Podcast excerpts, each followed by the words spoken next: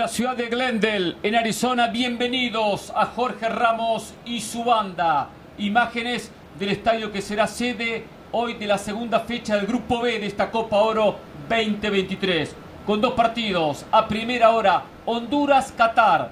Duelo de perdedores. Y en el encuentro de fondo, sin dudas, el partido que más llama la atención. México jugando ante Haití. Un encuentro donde podría depositar una de las dos selecciones quien consiga la victoria, claro está, en la próxima instancia de esta Copa Oro. Dos horas hoy con todo, con el análisis de lo que pasó, de lo que viene, pero especialmente hoy con un invitado especial. Estará con nosotros, como es costumbre, José del Valle, como es costumbre, Mauricio Pedrosa. Hoy se suma Hércules Gómez, pero tendremos el placer de compartir el arranque de este programa con Ricardo Peláez, a quien ya saludamos, a quien incorporamos aquí en este programa en la banda, a quien le digo un placer que esté con nosotros, Ricardo. ¿Cómo te va? Bienvenido. Y ya te pregunto, ¿eh? desde el vamos, esperando hoy, me imagino, una buena presentación de México similar a lo que mostró frente a Honduras en el debut de Copa Oro. ¿Cómo te va, Ricardo? Primero que nada, un saludo para todos, muy contento de, estar con mis amigos de ESPN, a quienes eh, respeto y admiro muchísimo. Eh, abrazo para todos, por supuesto. Y sí, eh, aunque el grado de dificultad de, que tenía el equipo mexicano en el partido anterior, Honduras, una versión muy pobre, quizá la más pobre, porque me tocó enfrentar en los noventas a, un equipo hondureño con Gilberto Yergo, con Richardson Smith, con Zambulá. Era otro equipo. Eh, y bueno, mm. la verdad es que ni en lo físico, ni en lo técnico, ni en lo táctico eh, fueron eh, un equipo que, pudiera hacerle obstruir a México en su, fútbol. porque México hace un muy buen desempeño en, en, lo defensivo, rebasando prácticamente los 11 la línea de la pelota permanentemente. O sea, un gran trabajo defensivo, de verdad muy comprometido, muy perseverante. Y a la ofensiva me tocó ver cuatro o cinco llegadas del equipo mexicano donde incorporaban cinco o seis jugadores en el área, algo pocas veces visto. Entonces me gustó mucho este equipo mexicano. Dicen que equipo que gana eh, repite, pero sabemos también que eh, hay una obligación. ¿no? Eh, yo siempre he dicho que la, mejor forma de mantener tu puesto como jugador y la, en este caso al Jimmy Lozano como técnico es dentro de la cancha. O sea, la federación no va a tomar la decisión de la continuidad de Jimmy Lozano, la van a tomar los jugadores entregándose al 100%, ganando la Copa de Oro con, eh, partidos como el que hicieron frente a Honduras. Entonces espero a un equipo mexicano muy comprometido que salga con todo el día de hoy para amarrar la clasificación. Y la perspectiva de Ricardo es inigualable. Hoy como eh, analista en TUDN, a quien también agradecemos que nos hayan permitido que estés con nosotros el día de hoy, porque tú has pasado por todas las etapas eh, en, selección mexicana, como jugador, como directivo, como analista. Y esta pinta, Ricardo, y agradeciéndote que estés con nosotros, como un... Hoy hay una calma, no sé si tensa calma todavía después de lo que pasó en los meses que estuvo al frente Diego Coca, pero lo de los jugadores a mí me parece muy importante que tú lo toques. ¿Cómo analizas este, esta transición entre cómo vivieron ese convulso proceso con Diego Coca a lo que están viviendo hoy con Jimmy Lozano? Es que pasaron muchas cosas desde que México queda eliminado del pasado mundial, donde fue una de las peores participaciones. Se han tomado muchas decisiones en desorden, las estructuras se arman de arriba para abajo. Y en este caso, pues eh, primero el, presidente de la federación y después el director deportivo y todo, cada uno en su, en su responsabilidad. Y aquí fueron de abajo para arriba, se tomaron muy malas decisiones, se tuvo que corregir el rumbo, eh, un grupo nombró al técnico, otro grupo puso a, un director de selecciones, después llegó el director deportivo, eh, después cambian de técnico, entonces no se hicieron bien las cosas y hay que reconocerlo así, entonces eh, pues parece que los jugadores no estaban contentos o, con el funcionamiento o con el parado táctico o con la logística o con muchas cosas. O con todas las anteriores. Y eso quedó demostrado porque lo que sucedió contra Estados Unidos no fue una mala actuación. Era probable que Estados Unidos nos ganara, superara en la cancha, pero no que nos humillara. Entonces, eh, a partir de ahí se toma la decisión de que fuera Jimmy Lozano, algo que me parece muy congruente. Copiemos las cosas positivas de otros. El caso de Argentina, un técnico muy joven, y un Menotti por allá, lejecitos, este, eh, no para imponerle nada, pero sí para eh, cuestionar, para rebotar ideas. Me parece muy interesante que si Jimmy Lozano logra ganar la Copa de Oro y los jugadores lo defienden en la cancha y obligan a que se tome esa decisión con buenas actuaciones, el Jimmy Lozano puede tener un consejo con un Aguirre, con un Lapuente, con un Mejía Barón, con un La Volpe, un consejo de apoyo no para que le impongan absolutamente nada. El técnico tiene que tomar las decisiones en la cancha, pero sería bueno tener gente con quien rebotar ideas, gente que lo pueda cuestionar, que le transmita experiencias en pasados mundiales. Se me hace muy interesante y, podría funcionar en este caso, ¿no? Eh, te quiero poner un ejemplo, Ricardo. Eh, la selección de Estados Unidos no califica al Mundial 2018, un fracaso rotundo cambia la estructura de la Federación de Estados Unidos. Se va a Sunil Gulati, entran los dirigentes, eh, empiezan un proyecto de cero. Mi pregunta es cuánto, porque ya tienes dos etapas como directivo de la selección mexicana, ¿cuánto pesa o debe pesar el directivo en la estructura con el técnico? y te lo pongo así, Michael Bradley, leyenda de la selección de Estados Unidos, pero está surgiendo Tyler Adams y le dicen Michael Bradley a un lado, va a jugar Tyler Adams porque tiene que jugar, este chaval tiene que tener el fogueo para que un día sea ese líder que pensemos que puede ser. Así lo hicieron. No vemos eso en la selección mexicana y te pongo el ejemplo de Santi Jiménez. Entonces te pregunto cuánto debe pesar el directivo ahí. ¿El directivo dueño o el directivo empleado?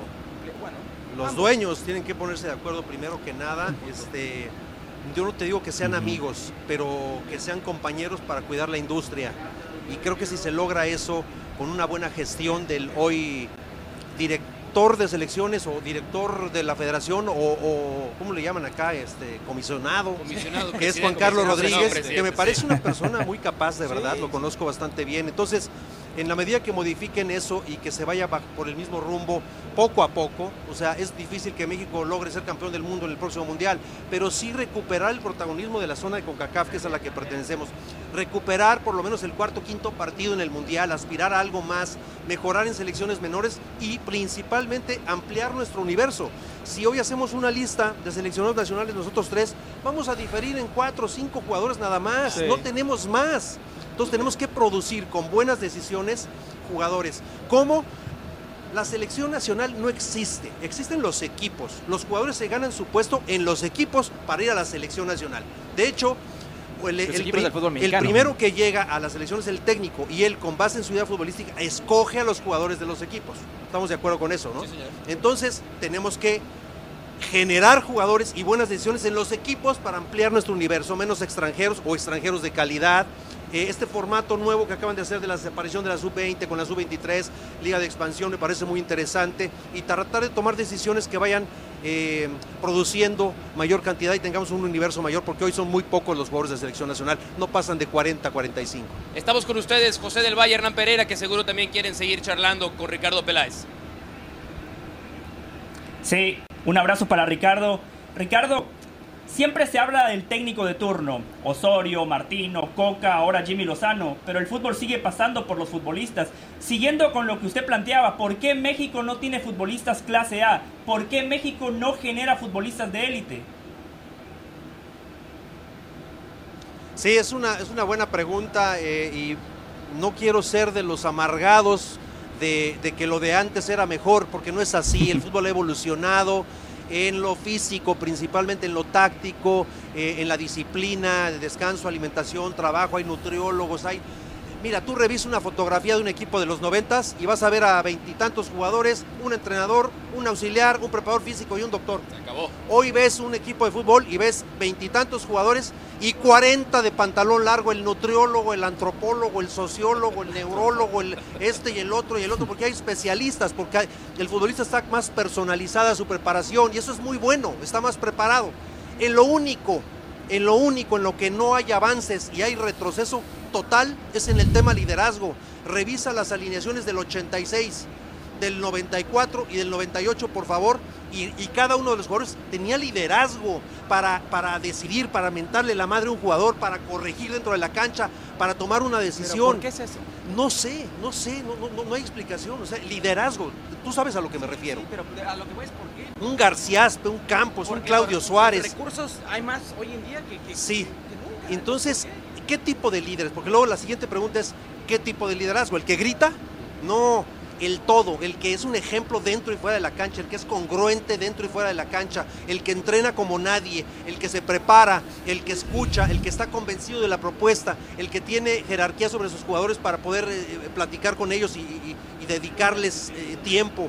Eh, hay muchos tipos de liderazgo, pero hoy no los tenemos. Dime quién es el líder de a la ver, selección. ¿Quién habrá sido el último gran líder que cumpla con todas esas condiciones que te preguntaba José del Valle y que dices tú ahora? ¿Quién habrá sido ese último Mira, gran de- líder que tuvo el estas últimas generaciones me gustaba Salcido, me gustaba Torrado de los ah, primeros años de este siglo. Anteriormente Campos, Claudio, Garciaspe, Ambriz, Cuauhtémoc. eh, yo me sentía con cierto liderazgo en la cancha. Había un Hermosillo, un Luis García, Ramírez eh, Perales. Ramírez Perales. O sea, revisa las alineaciones. Imagínate antes, en el 86, toda la alineación. Javier Aguirre, Tomás esto, Hugo Boy, Sánchez, sí. Tomás Boy. O sea, grandes jugadores que incluso muchos triunfaron a pesar de no tener grandes condiciones futbolísticas y jugaron mundiales y hoy siguen siendo figuras por ese liderazgo que, y, y personalidad que tenían. ¿no? Hernán Pereira,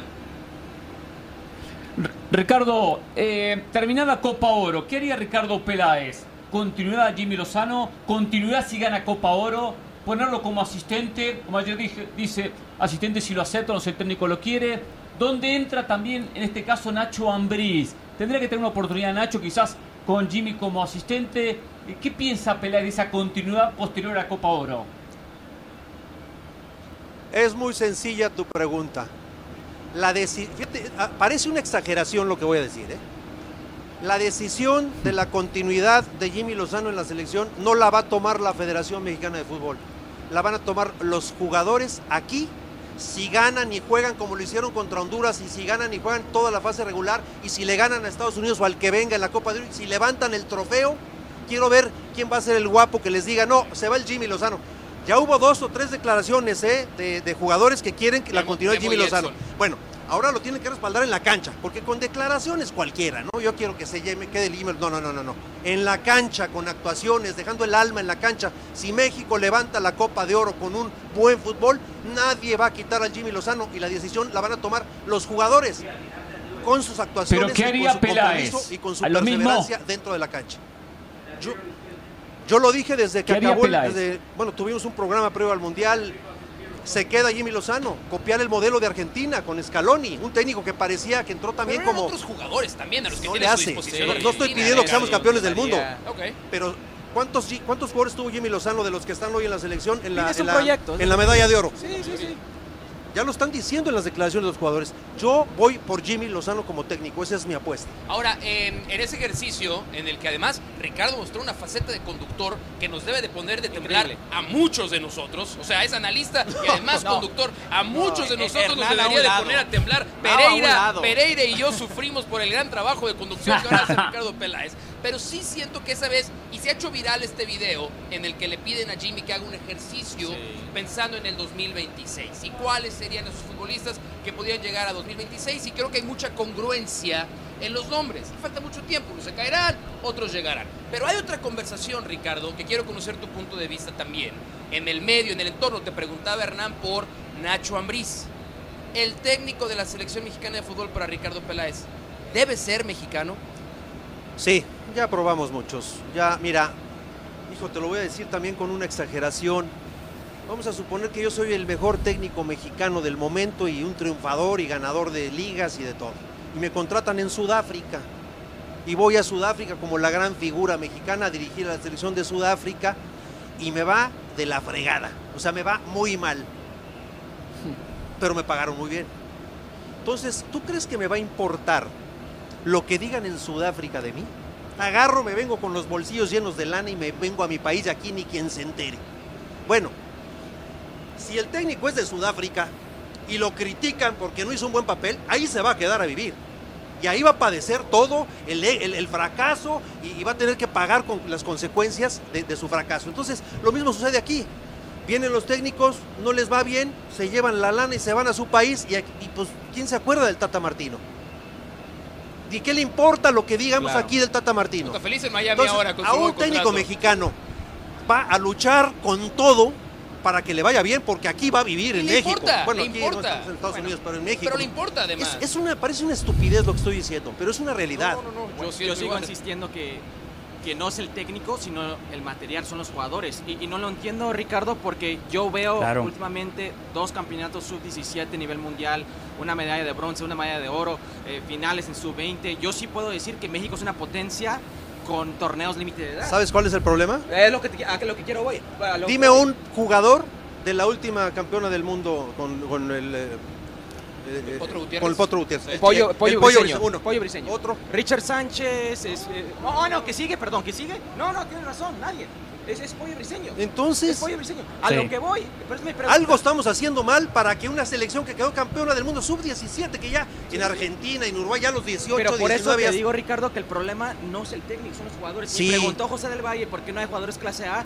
No van al viejo continente. No sé si son los jugadores. UCL, espérate, la UCL de segunda división de Estados Unidos exporta más que la Liga Mexicana. No sé si nada más son los jugadores, sí son los Sí. jugadores en parte, pero también las decisiones que Ah, se La toman arriba. voy, estructura, a la voy, estructura, la estructura. Eh, 10 extranjeros, pues, a ver, me quiero traer un jugador de medio pelo del fútbol mexicano, ¿cuánto, cuánto me cuesta?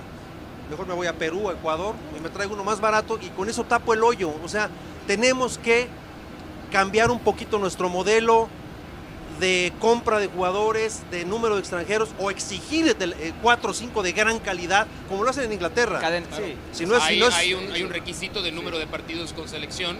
Ya, ya te están No, hablando me de está- es la bomba, es la bomba. me están hablando por teléfono y ya me dicen, ya cállate, porque estás diciendo muchas tonterías. José del Valle, Hernán Pereira con ustedes. Nos escuchó Ricardo Peláez.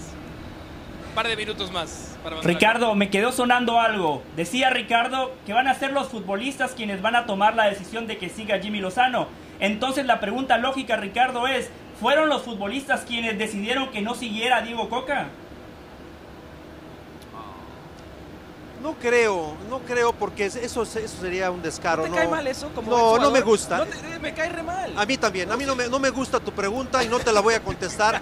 No, no, no creo, no puede no? ser, no concibo yo hacer algo mal para quitarle el trabajo a alguien. No, no, es una falta de respeto que no, no, no, punto. Mira, honestamente, yo a Hércules le he preguntado muchas veces en corto y, y- y Hércules, bueno, no todo lo que dices off the record lo va a revelar, pero esta sí porque creo que vale la pena. O sea, yo un día sí ya de, vaya Hércules, y cuates, y cuates, en serio.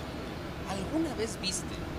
Aunque tú no lo hayas hecho, pero que algún compañero le hiciera la cama a algún técnico y él insiste en que no. Es amor a propio, o sea, 17 años, y- o y- sea. pero muchos futbolistas pues, dicen sí, no, no, No, pasa. porque atenta contra tu carrera. O sea, Te va te va persona, también. contra tu atenta contra tu persona, contra tu familia, contra tus hijos, contra tu, tu- contra, contra tu trabajo, contra lo que más te gusta. Jugar fútbol es una bendición. Este, no todos tienen las facultades, la- los que pudimos hacerlo de alguna forma y que nos permite Dios seguir ligados al fútbol. Yo le agradezco mucho a Dios haber sido jugador, directivo, ahora comentarista, porque son responsabilidades distintas, en trincheras distintas, y eso me da más conocimiento y más autoridad para, para opinar. ¿no? Hernán, A ver, Ricardo, em, siento demasiado triunfalismo por 90 minutos ante Honduras, que es verdad que México mejoró, jugó muy bien, ganó, goleó y todo, toda la G. Perfecto. Pero no puede ser, no puede llegar a ser peligroso eso. Como que se marcó un antes y un después porque se fue el extranjero y llegó el mexicano, porque México jugaba mal y terminó goleando. Eh, no puede ser una excusa del futbolista, es que no podíamos con extranjeros porque no le entendíamos, se habla del acento diferente. Eh, ¿No es una manera de escudar realidades en esta situación que puede llegar a- en un momento a pasarle factura a la selección, en este caso al futbolista mexicano?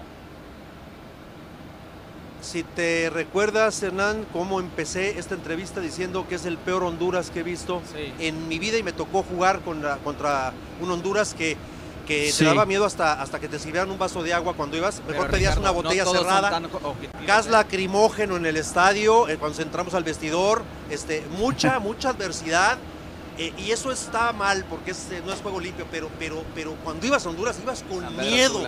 Y hoy ni eso, fue una caricatura el equipo hondureño. Hoy va a haber un grado de dificultad mayor, creo yo, creo yo, por las condiciones físicas de los futbolistas, son más altos, más fuertes. México requiere de una gran movilidad hoy para evitar el contacto y el choque. No puede jugar al choque y al contacto, tiene que mover, mover, encontrarse con un gol tempranero que le pueda abrir las puertas, buscar, buscar de la mejor forma ganar este partido para asegurar la clasificación, poco a poco subir un escalón y ir recuperando la confianza de la gente que hoy todavía no tiene. Ese es mi punto de vista. Pues ha sido un gran, gran gusto reencontrarnos con Ricardo Peláez, volver a compartir conceptos de fútbol con Ricardo Peláez. Yo tengo nada más una última pregunta que hacerte, Ricardo. Con mucho gusto.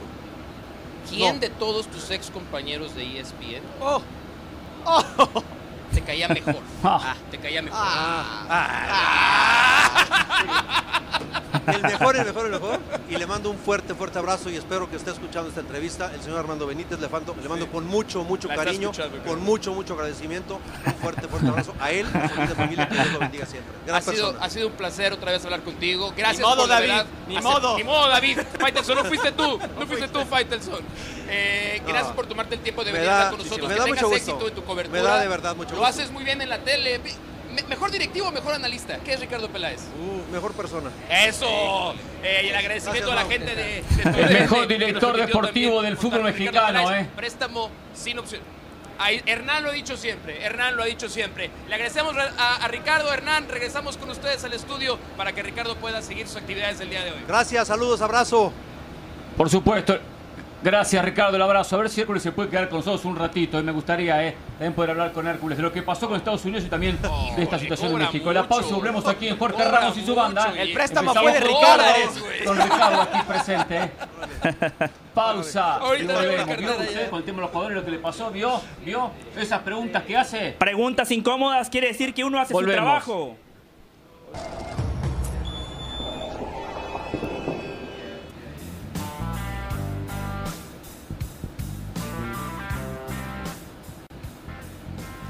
Gran entrevista acabamos de tener, gran entrevista acabamos de tener con Ricardo Peláez. Era para seguir conversando de compromisos laborales, por eso estuvo 20 minutos con nosotros. La verdad que disfrutó mucho su presencia. Aparte dice muchas realidades. Si bien no coincido algunos conceptos, hay unos cuantos que he dicho aquí a lo largo de la historia de Jorge Ramos y su banda que viene y nos termina eh, repitiendo el propio Ricardo Peláez. Hoy la poca calidad del futbolista mexicano, lo hemos dicho, algunos no, solo a los jugadores, lo dijo Peláez, hoy no, comparado con aquellas generaciones que tenían mucha personalidad en la cancha y fútbol, totalmente de acuerdo.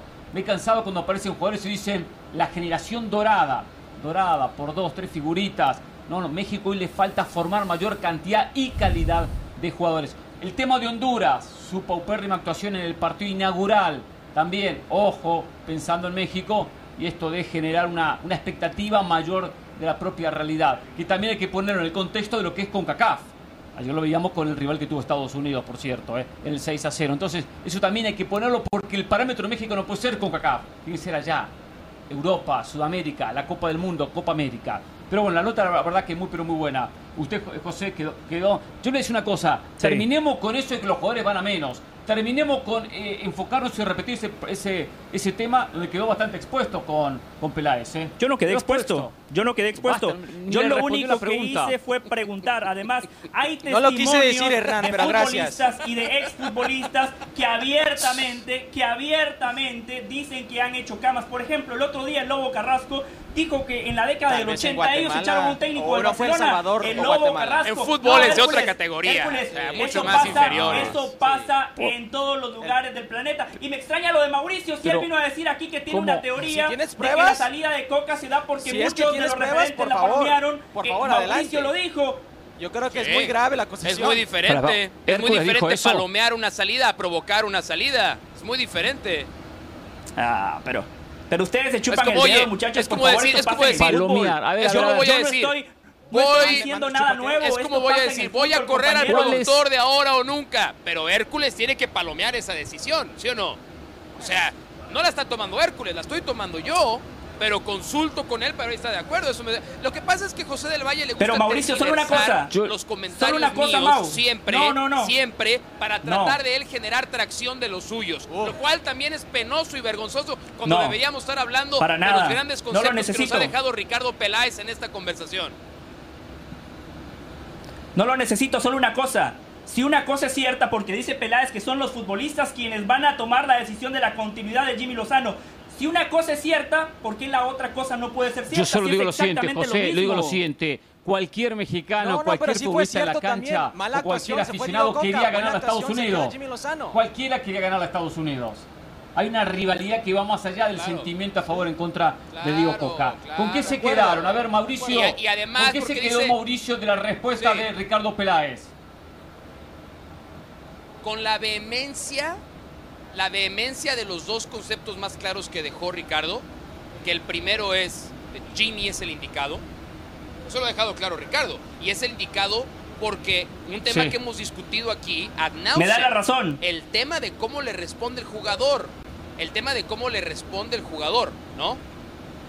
A ver, le voy a decir rápido algo José del Valle, porque decía que por qué para una cosa sí, para otra cosa no. José del Valle, porque uno más uno es dos, pero uno menos uno no es dos. Esa es la respuesta para ti, mucho más matemática lo que acabas de preguntar hace un momento. Eh, y el otro es, mira, nosotros podemos tener opiniones y podemos tener puntos, puntos de vista, ¿no? Pero creo que cuando alguien como Ricardo Peláez, con el conocimiento que tiene de la actualidad del jugador mexicano, porque no nos olvidemos que él viene de, ser el director deportivo de Chivas. Entonces, si había alguien que conocía de fondo la capacidad del jugador mexicano, es Ricardo Peláez. Y limitaciones. Y bueno, a eso voy.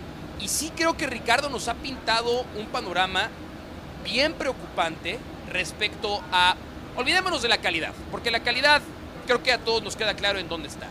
Pero el tema del liderazgo, el compromiso, Ricardo se tuvo que ir 20 años atrás para encontrar el concepto de líderes. Y yo, por ejemplo, y esto a Hernán le va a gustar, yo veo hoy a la selección argentina campeona del mundo y tiene un fenómeno como Messi que es de otro planeta y después tiene muy buenos jugadores, buenos jugadores, regulares jugadores. Pero esa selección está llena de líderes, está llena de caciques en el buen sentido y cuando las cosas no iban bien, esos jugadores los sacaban adelante. Estoy de acuerdo que es cultural, pero lo que dice Ricardo es, antes teníamos este tipo de futbolistas y hoy no los tenemos. y, me, lleva, me, queda eso. Eh, eh, Hernán, José, Mao, me quedo con lo que dice Ricardo de los viejos tiempos y, me queda esto grabado. He jugado en México varios años, me ha tocado leyendas. Triunfaste, triunfaste, Hércules, en México, triunfaste. Me, ha tocado eh, convivir en, en, vestuarios con leyendas del fútbol mexicano. Y todos tienen una percepción de lo que es CONCACAF, perdón. CONCACAF ya no es así. La zona ha crecido bastante, Estados Unidos ha crecido bastante, eh, Costa Rica tuvo su momento también, Panamá va creciendo.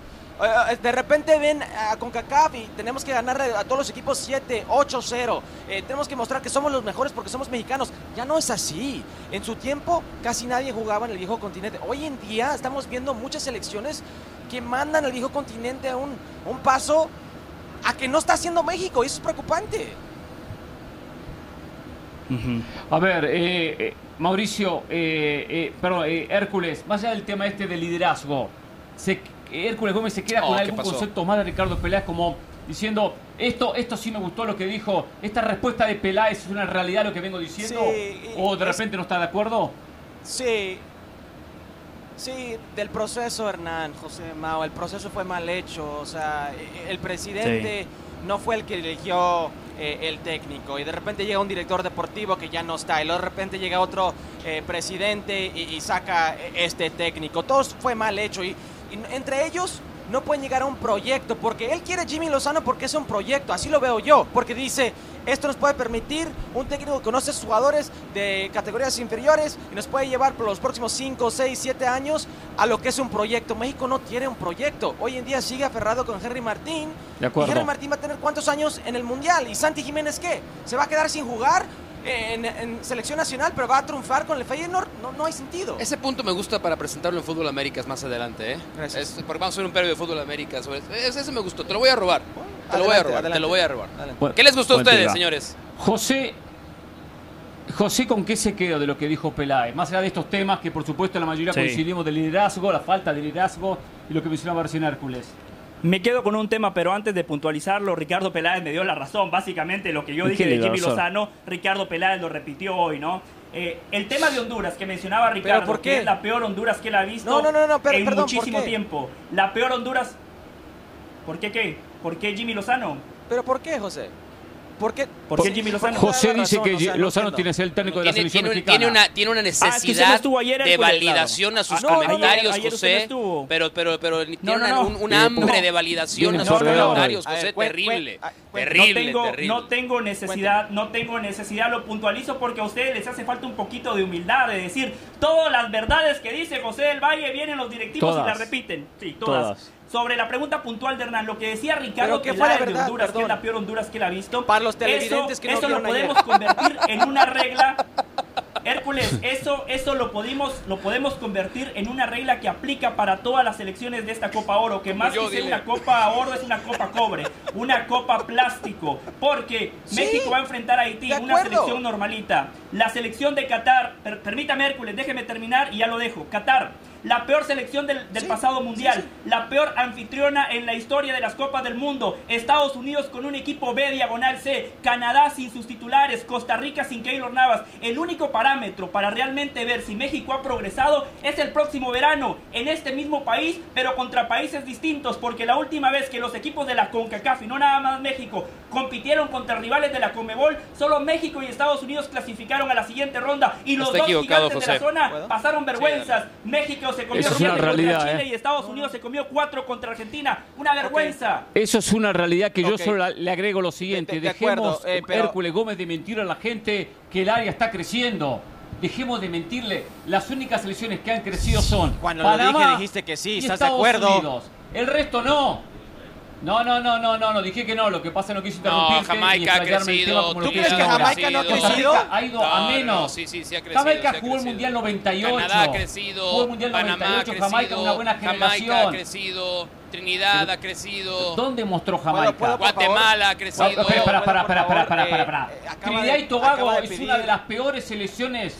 La Trinidad y Tobago es una de las peores selecciones de Trinidad y Tobago en la historia. En la historia. Sí, con sí, una sí. federación que Y un antes era la peor. Hasta- ahora ya nada más es una de las peores. Sí, de acuerdo. De ¿Puedo- acuerdo. Antes era la peor, ahora es nada más una de las 2002. peores. Ha crecido. 2006. De 2006. 2006. José del Valle pidió humildad. No, no ha crecido. Terminemos de mentir a la gente ¿sí que ha crecido, ha crecido, Me crecido. sorprende que estás pidiendo ha humildad y hables de esa manera de la Copa Oro, porque los recursos de la Copa Oro van para alimentar los países que no tienen los recursos, como Guatemala, Eso tiene nada que ver, Hércules. del Caribe. ¿Eh? Tú salí en defensa José y comete, y comete otro error, Estamos José. Hablamos bien, México, no comete, hablamos bien porque comete otro error, José, porque le pide a México, le pide a México, Hernán, le pide a México que se pruebe el próximo verano, ¿no? Con las grandes potencias. Se equivoca, José.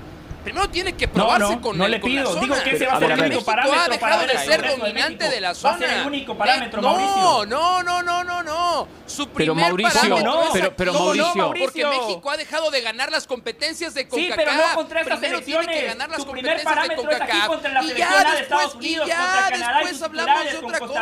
Es que ese es el pero no error. contra estas A ver, selecciones aquellos, aquellos esta Copa Oro, que- Mauricio. Aquellos como José que ven a la selección mexicana como eh, un, un referente, pero también a veces como un obstáculo, como el villano de la película, muchas veces opinan desde el deseo del fracaso, ¿no? Y yo creo que al revés, cuando opinamos No, para desde el deseo del progreso, mira, ya están hablando Hernán Pereira para que no invente. ya Está, era, cuando Hernán Pereira tomó el teléfono Sí. y, vio que, y vio que era, decía la verdad. Llamándole la verdad a Hernán Pereira para que por favor deje de inventar. Pero México tiene que probarse primero, José, la- la gente de la con CONCACAF su me está zona, con su zona. Y Sí. hasta que no sea capaz de decir, Pero con "Ya los mejores de la zona. gigante de la Estos no son CONCACAF", los mejores Porque ahorita no lo son. zona, A ver, Mauricio, ahorita no Mauricio. gente. Ni modo, Mauricio. pero son los que hay. Pero el parámetro, Mauricio, pero el parámetro de México no puede ser la zona, porque en la zona ha tenido a Estados Unidos que está al nivel más o menos, pero ahí está, y después el resto ha estado por debajo. Entonces uno no tiene que decir, solo me, me, me- me junto, me codió con la mediocridad de la zona. Tengo que ir más allá. Eh, eh, Martino ganó la Copa Oro. ¿Y de qué le sirvió? Ya que lo terminan matando y destrozando a Martino, entonces espérate, no se le da no le crédito si fuese tan allá. importante. Es No, México en tiene que a apostar a, a competirle hoy a otras selecciones. no. Pero ¿cómo? Está bien, Eh, es- ¿cómo, esta la tiene La que ganar, pero el parámetro tiene que ser League, otro tipo de selección. Van a jugar contra Pakistán y Oman, eh, Estados Unidos. Ya no se puede, ya no es como antes. Pero después llega un mundial, Hércules, llega un mundial y no va a enfrentar a, a San Kitts Nevis, o no va a enfrentar a Guatemala, no van a enfrentar a las selecciones que de no esta se competencia, Haití. No por recursos o no por Eh, querer, eh, con querer, suerte por enfrentan. calendario. Mira, Es más, No, eso, pero está bien. quiero decirle está algo a Hércules. Está bien, pero, pero mostrar, pero no tomarlo como parámetro, se gana Copa Oro y ya está. Se cumplió, no. El piso tiene que estar más arriba, Sí. el techo, ya- el No, de techo está acuerdo, mu- creo que todos mucho estamos más arriba. sobre eso, sobre eso. Hércules. Sí. Sí, sobre eso quiero decirle algo. Quiero felicitarlo por la gran nota que le hizo a Christian Pulisic. Y cuando usted le pregunta sobre México, Christian Pulich no, no es indiferente, pero él sabe que Estados Unidos se tiene que poner metas superiores, porque México y la CONCACAF no son parámetro de nada. Estados Unidos tiene que evitar que le pase lo que históricamente le pasó a México, porque hoy Estados Unidos está dominando la zona, está dominando el área, pero después en Rusia 2018 no clasificó y en Qatar se comió tremendo baile contra Países Bajos. Eso tiene que evitar Estados Unidos, verse en el espejo de México y después ir a la Copa del Mundo y fracasar como históricamente lo ha hecho México. Me dice que tenemos que irnos a la pausa y yo prometí algo que no cumplí, porque quiero que Hércules Gómez el, que, el periodista que más sabe de los Estados Unidos, como nadie en todo, en todo el país, nos hable de la victoria de ayer 6 a 0. Uh, minuto 12, minuto 14, minuto 16. Pero ese partido no resiste análisis, Hernán Pereira. Para que haya un partido de fútbol tiene que, tiene que, estar en la cancha dos equipos de fútbol. Ahora, cuando, cuando Chile le metió 7 a México, usted, usted lo, todavía lo sigue analizando y gana Estados Unidos 6 a 0 y no se analiza. Ah, pero por, favor. Pausa y volvemos con Hércules Gómez. comparación la, la Estados Unidos. Es así y punto. ante San Kitts y Nevis ayer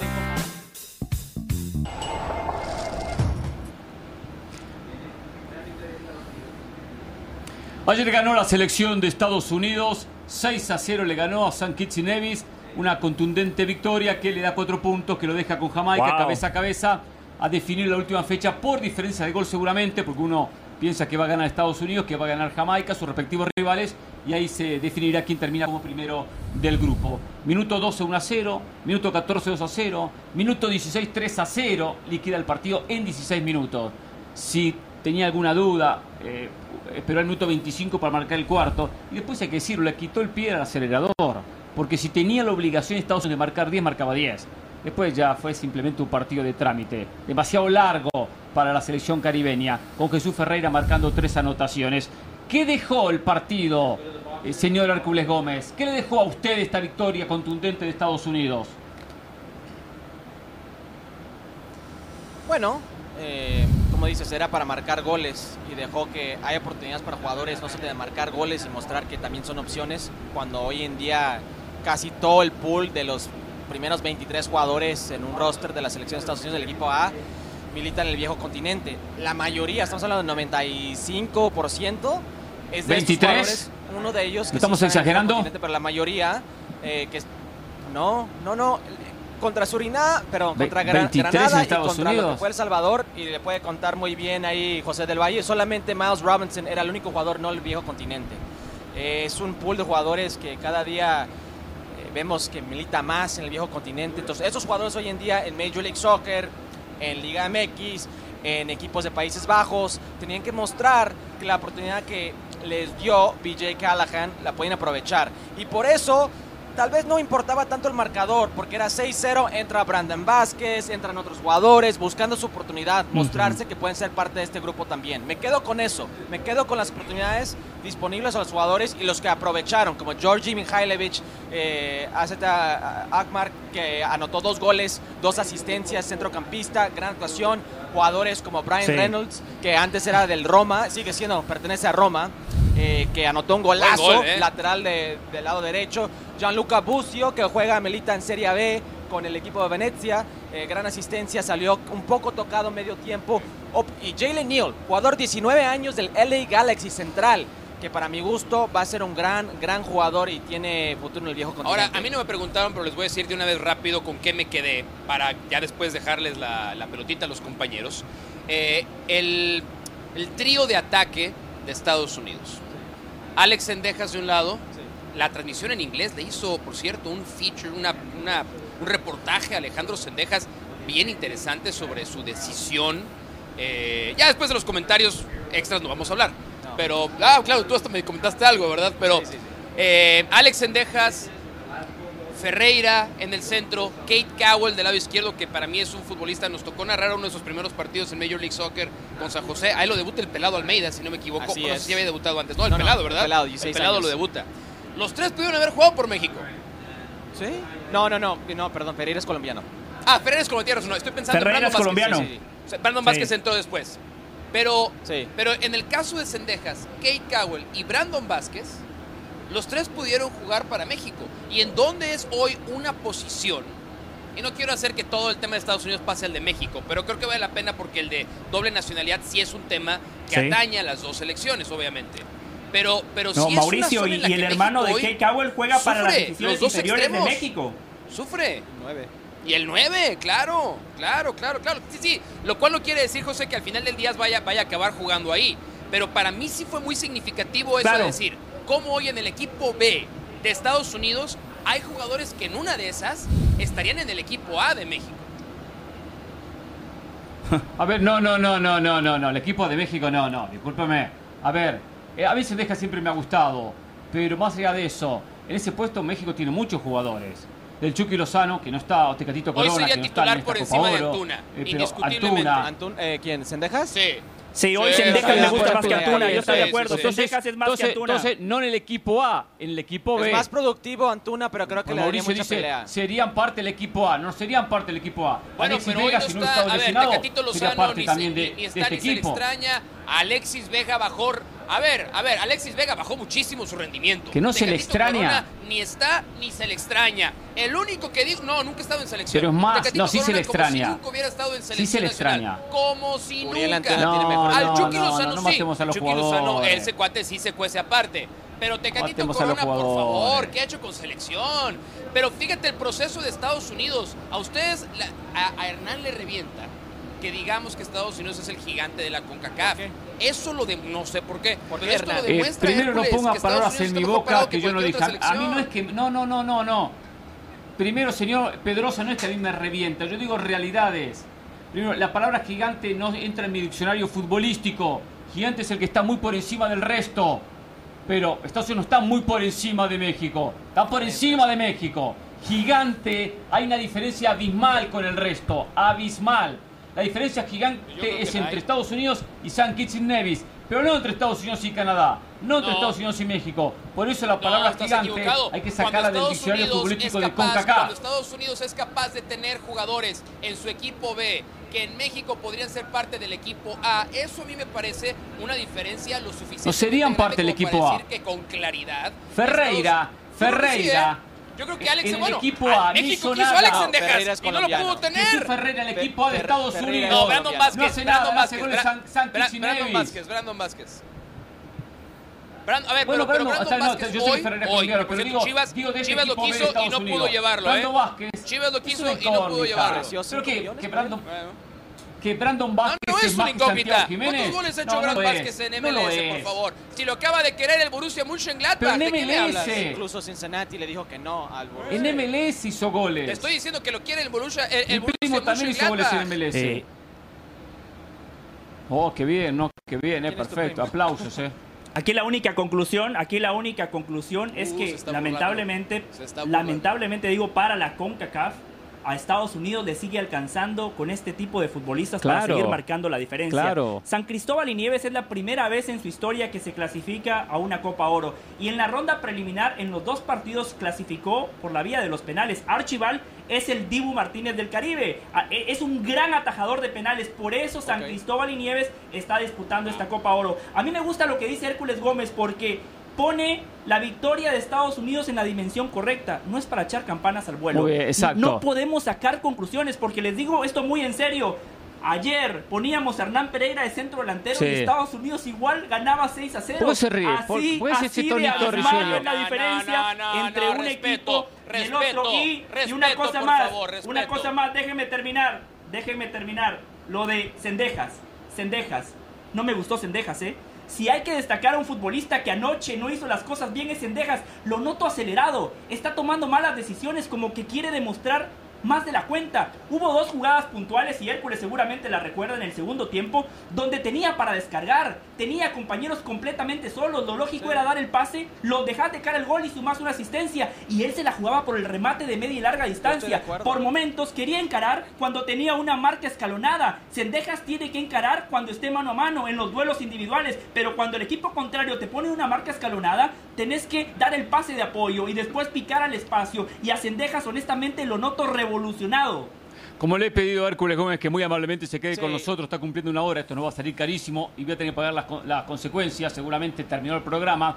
Pero bueno, Hércules, ya para, para el cierre suyo, porque seguimos en la banda, ¿eh? seguimos en la banda, ¿eh? el cierre suyo, ¿qué espera hoy de Honduras-Qatar? ¿Qué espera hoy de México ante Haití? ¿Aparecerá la selección catracha finalmente? ¿Para México será un trámite enfrentar a los haitianos? Eh, espero, a ver, a ver qué aporta eh, o qué pueden aportar esos dos equipos, porque Honduras muy bajo nivel y Qatar tal vez solamente aportan la, en la billetera aquí en esta Copa Oro, porque no veo qué función cumple ser el invitado. ser el invitado debe ser de lujo. Trae un Brasil, un Argentina, lo que tú quieras. La Qatar fue sub-23 de, de Brasil. la Copa Oro No, por favor. por- no, infumable. ¿Y, y Honduras? Uruguay, ¿Qué se puede Colombia, Ecuador. Honduras? Sí, hay- hablamos de la Federación de Estados Unidos, hablamos de la Federación Mexicana, la Federación de Honduras y lo que está pasando ahorita, hoy en día en Honduras, infumable. Voy a, ni voy a ver el partido, honestamente. No, No. lo quiero ver. Eh, ojo, No, ojo con Haití y México. Podemos ir al sí estadio creo- juntos, estamos aquí atrás, sí creo que Hércules. Haití- Vamos juntos y lo analizamos No, juntos. No, no, no, estar al no. aire nosotros, no podemos. Yo sí creo que Haití le saca un susto a Ah. México. Ojo, susto. Creo que gane México, pero yo sí creo que Epa, Haití tiene jugadores muy interesantes. Velocistas, Etienne Jr., que juega en Atlanta United, Papa Picou, que juega en Nashville, tiene un par de jugadores en Maccabi Happy, que es eh, Pierrot. en la Champions League, Vitesse, de la Eredivisie. Jugadores interesantes a la ofensiva, ojo. Abrazo Hércules, eh. Titulo esto antes de la pausa, eh. Honduras está buscando técnico. Abrazo. Y ese técnico está dirigiendo en Copa Oro. No tenga temor, Increíble, para agarrarse la cabeza, eh. Volvemos. Y Jorge Ramos y su banda tras la pausa. Gracias, Hércules. Es así y punto.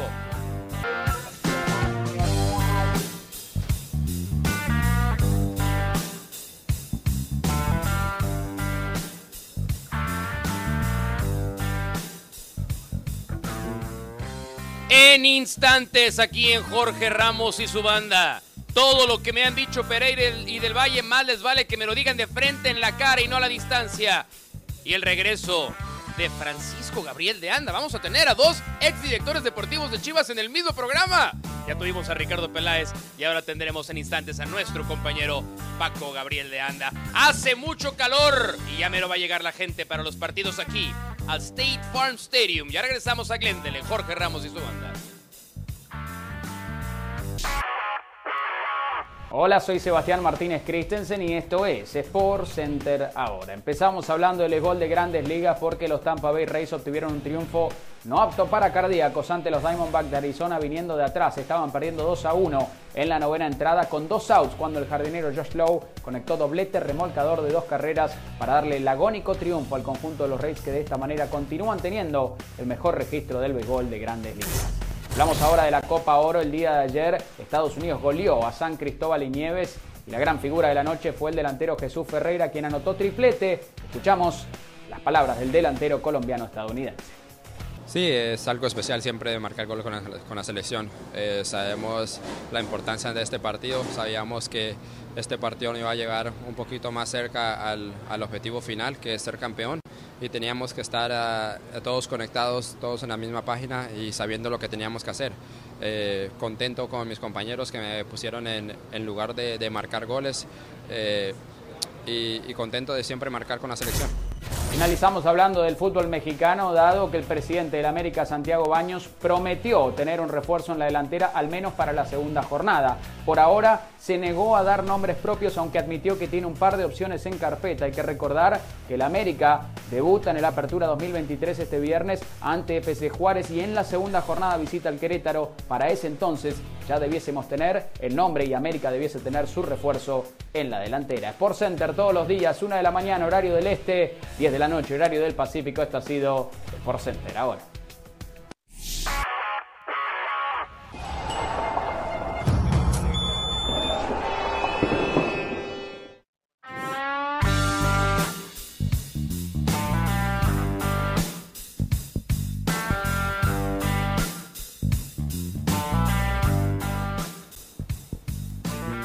Noche en este estadio se disputa la segunda fecha del Grupo B de esta Copa Oro 2023.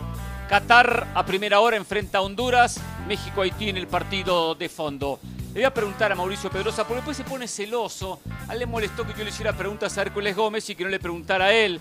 Pero yo quería aprovechar primero la presencia de un tipo como Hércules Gómez con su conocimiento, su capacidad, con su experiencia El celo de macho es peligroso, que no Mau, tiene, ¿eh? que no tiene Mauricio Pedrosa en el campo de juego, por más que él juega con los amigos, aunque debe jugar poco porque lo veo físicamente y No, sí, sí, se sí, o debe correr poco. No, pero Mauricio está haciendo box Por eso. Ah, por Tenga eso. cuidado, ¿eh? Ah, no, Tenga no, cuidado, no, Pereira, ¿eh? Tranquilo, no, es ok, es ok.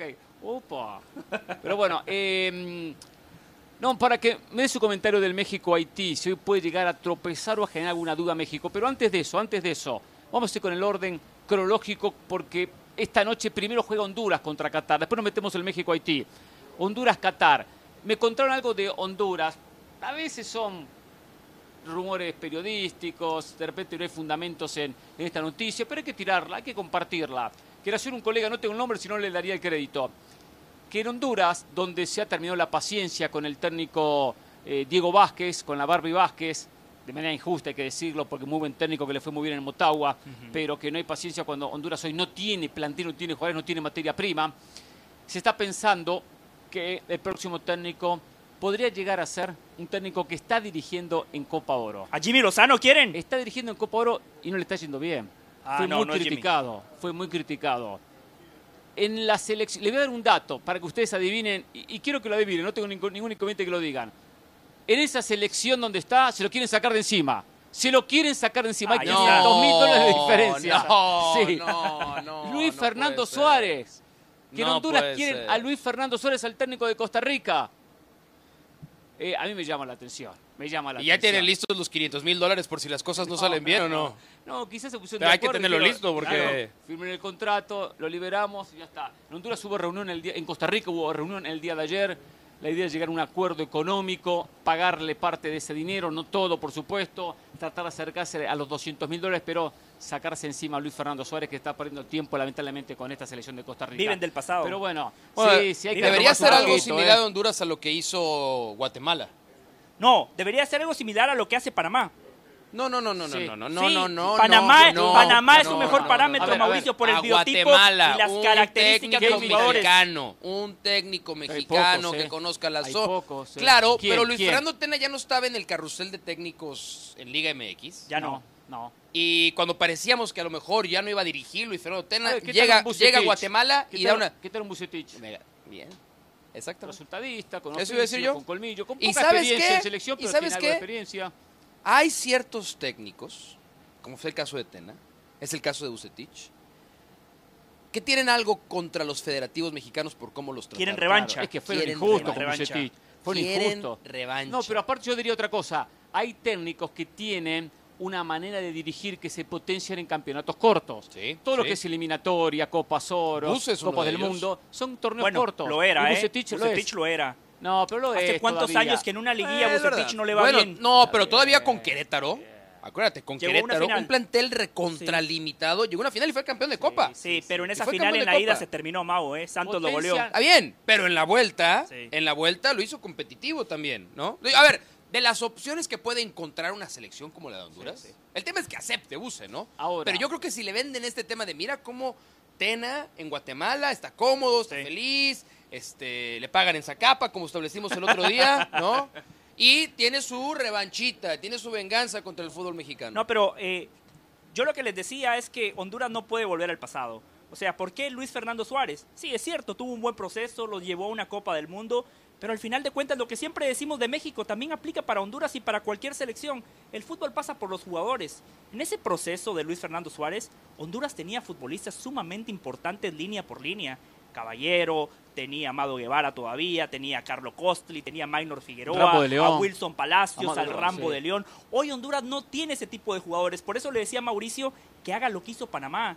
Que traiga un técnico joven que los llegue a potenciar. No es que no me guste Bucetich. Claro, Bucetich equipo. para mí es un tipo como Tena. Ordena al equipo, le da una idea de juego, pero después siempre depende de los jugadores. Y hoy Honduras no tiene futbolistas. Por eso necesita un técnico que realmente le dé herramientas y recursos menos al jugador. pergaminos, pero que su metodología de trabajo lo lleve más a, a potenciar la idea colectiva. Porque Ahora- la verdad Honduras no tiene futbolistas desequilibrantes. De lo, de lo que contaba Jenny, de Honduras me preocupa no nada más eso, Jenny, Jenny- el proceso. Jenny mañana viaja de regreso. No, no sé así. No, así no, pero yo, yo no decido, solo pregunto. ¿Quieres, pues, ¿Quieres que se vaya? No, no, no. Hay futbolistas no, que no, echan técnicos, no. hay Es periodistas que que echan talentos. día, Claro. Pregunto, si hoy pierde Honduras queda eliminada. No, no, porque Eso aparte. pregunté Jenny, si Jenny continúa o Jenny- no- A ver, continúa. nadie, nadie conoce la selección de Honduras y la interna como Jenny. De ¿no? Es acuerdo. especialista. Acuerdo. No, además, no lo discuto. Pero además, además, Jenny te habla de cualquier selección de CONCACAF con una mano en la cintura, sin ningún sí, problema. sí, Así sí. es que también, yo, ¿eh? José, bueno, ten- tendré mis altas y mis bajas. Eh, No, usted también, usted también. no, Doy fe. No, no, no.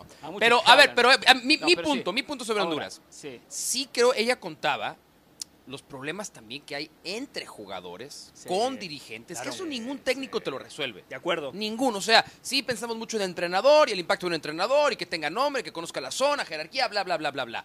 Pero si son incapaces, federación y futbolistas, como pasa hoy en día, de generar una sola idea para el progreso de la selección de Honduras, van a seguir, van a seguir hacia abajo. Y otra cosa, cuando la cabeza, que es el técnico, está desgastado, malhumorado, eh, ya se siente traicionado por los directivos, saben que ya están llamando a otros técnicos, el futbolista no le empieza a creer, ya se rompió la Sí, relación, sí, ya no sí. tiene esa energía que hay que tener como cabeza de grupo, es una cuestión de energía, que estoy bien, estoy cómodo, estoy positivo, le transmito eso a los compañeros, en mi mensaje, en mis palabras, en mis gestos, cuando se desgasta eso, no se levanta equipo, por eso yo hoy no la veo bien a Honduras contra Qatar. Ojalá que me equivoque, Qatar fue la peor selección de la última Copa del Mundo, eh, no nos mostró nada del otro mundo con su inversión económica. Ojalá que Honduras gane para que se reviva, Ojalá.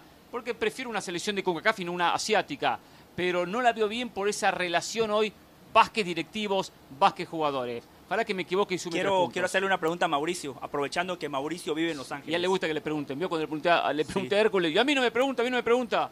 Sí. Pero bueno. Aquí, aquí vengo para opinar y si no me preguntan, opino. Gracias, José. Adelante, estoy para servirte. categorías, Estoy para servirte, Hércules, estoy para servirte. Hércules. Además, además Mauricio. Mauricio. es una voz autorizada para esta pregunta que le voy a hacer porque vive en Los Ángeles, porque conoce muy bien al gran referente Carlos Vela. Ah, pensé que te iba a decir The Roxy. Pensé que me ibas a sentar por algún bar o algún...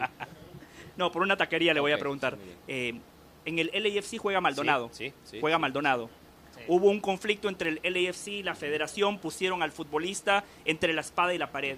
¿Usted cree que Maldonado consultó con Carlos Vela para decirle, Carlos, ¿qué hago? Porque al final de cuentas Maldonado dijo, ¿saben qué? Me voy a quedar con mi equipo porque es el que me paga. Bajo este contexto prefiero quedarme acá. Pues no lo sé, no te voy a mentir, no tengo la más mínima idea, pero... ¿Para qué, te miento? La verdad. pregunta- Pero por feeling, usted está Este, cerca. Pero... Sí, pero, pero la verdad es una pregunta. sí, difícil Pero yo sé que tu pregunta lleva además, es una pregunta con tirabuzón, porque estás aprovechando para pegarle a Carlos Vela por sus negativas a asistir. Eres muy, es un cuate muy inteligente, muy, Gracias. muy, muy, muy perspicaz. Este, ojalá lo utilizaras más en pro de la bondad y la humanidad, ¿no? Y los, y los buenos usos y costumbres. Pero si lo quieres usar bueno. para maldad, si te gusta ver el mundo arder, está bien, no, no te voy a rehuir. Yo, yo creo que sí, pero te voy a decir lo por qué creo, creo sí que lo sí. creo. Pero- no, pero ahí te va por qué creo que sí. No creo que Carlos Vela le haya dicho no vayas con tu selección. Pero sí sé, y esto sí lo sé, que todo esto que pensamos y este concepto en el que tenemos a Carlos Vela de ser un cuate eh, retrotraído, no muy abierto, que va, hace su trabajo y se regresa, en el LAFC no es así. Sí es de verdad un capitán adentro del equipo. Y la- el primero sorprendido con ello fue Giorgio Chiellini. Porque Giorgio Chiellini llega y está acostumbrado él a ser el mandamás, el líder y todo, ¿no? Claro. Y Giorgio Chiellini, este, hablando con gente que pues, tiene este acercamiento con él, decía que le- de lo que más le- le llamó la atención dijo es, no tengo que ser yo necesariamente el que, el que grite y jale a los compañeros. Dijo, Carlos Vela es un gran capitán. Qué bien. Carlos Vela es un gran capitán. Entonces no me sorprendería si incluso para decisiones de selección de este tipo, Carlos Vela sirva como referente para algunos jugadores también. Veremos cómo le va a Honduras. En un ratito nos metemos de lleno en el tema México ante Haití. Y Paco Gabriel nos acompaña también, ¿eh? De un ex director deportivo de Chivas a otro ex director deportivo Una de pequeña Chivas, ¿eh? diferencia, ¿no? Una pequeña diferencia. Paco Gabriel sí ganó un título con Chivas como director deportivo. El Pelao no ganó nada. No. Eh, esa no es una crítica, ¿eh? Es algo factual, no se Ahora, enojen, lo es algo tuviste factual. aquí y no se lo dijiste. Bueno, porque Lo no estaba tuviste de Paco. frente a. Ricardo Peláez y no se lo dijiste. Bueno, pero le pregunté Por la si espalda, le echan o no volvemos. Por la técnico a espalda. los jugadores y ustedes se Qué enojan conmigo. vergüenza, de Pues se enojan verdad. Qué conmigo. vergüenza.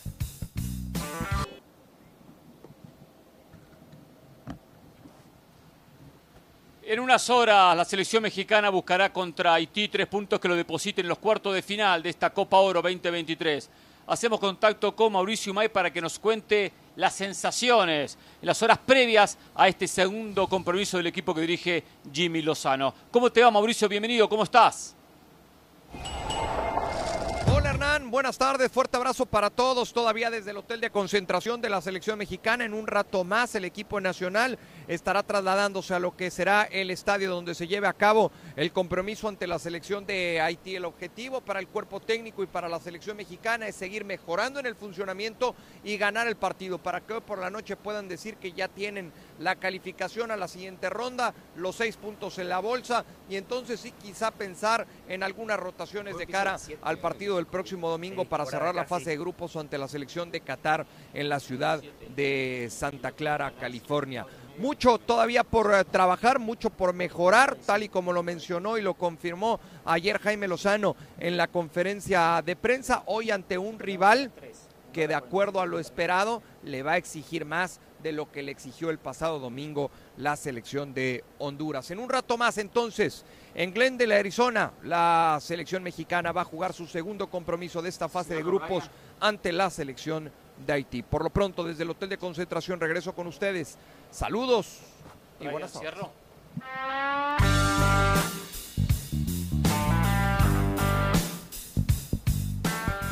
Gracias Mauricio, notable el segmento. Estaremos pendientes de lo que pase con México a horas de este compromiso ante Haití. Pausa y volvemos en un ratito. Y Paco Gabriel también tenemos que analizar el México-Haití de esta noche. Volvemos.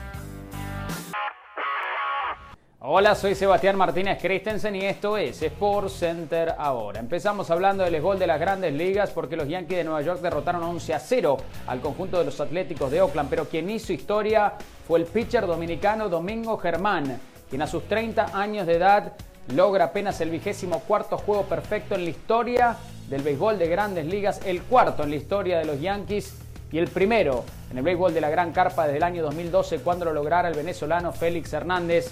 De más está decir que Domingo Germán quedará por siempre inmortalizado en el libro de los récords del béisbol de las grandes ligas. La selección de Honduras esta noche se juega la vida en la Copa Oro ante el seleccionado de Qatar y nuestra compañera Jenny Hernández tuvo la oportunidad de conversar con el técnico Diego Vázquez. Lo escuchamos. Sí, bueno, eh, bastante bien, ya tratando de superar el, partido anterior, que, que, no, fue, no fue el mejor partido que hicimos con México, pero bueno, tampoco era una locura perder con México, si bien no, por ahí nos hicieron uno o dos goles de más.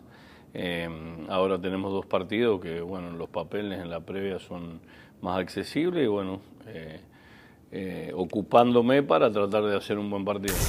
Finalizamos hablando del fútbol mexicano, específicamente del defensor Carlos Salcedo, quien a sus 29 años de edad confiesa que le gustaría retirarse joven Qué joven, bueno, cumplir con su contrato con Cruz Azul y en tres años poder disputar potencialmente el Mundial 2026 aquí en suelo estadounidense con la selección mexicana. 32, aparentemente un número que le suena bien a Carlos Salcedo, que luego, en sus palabras, pretende dedicarse a sus negocios. Sport Center todos los días, una de la mañana, horario del este, 10 de la noche, horario del Pacífico. Esto ha sido Sport Center ahora.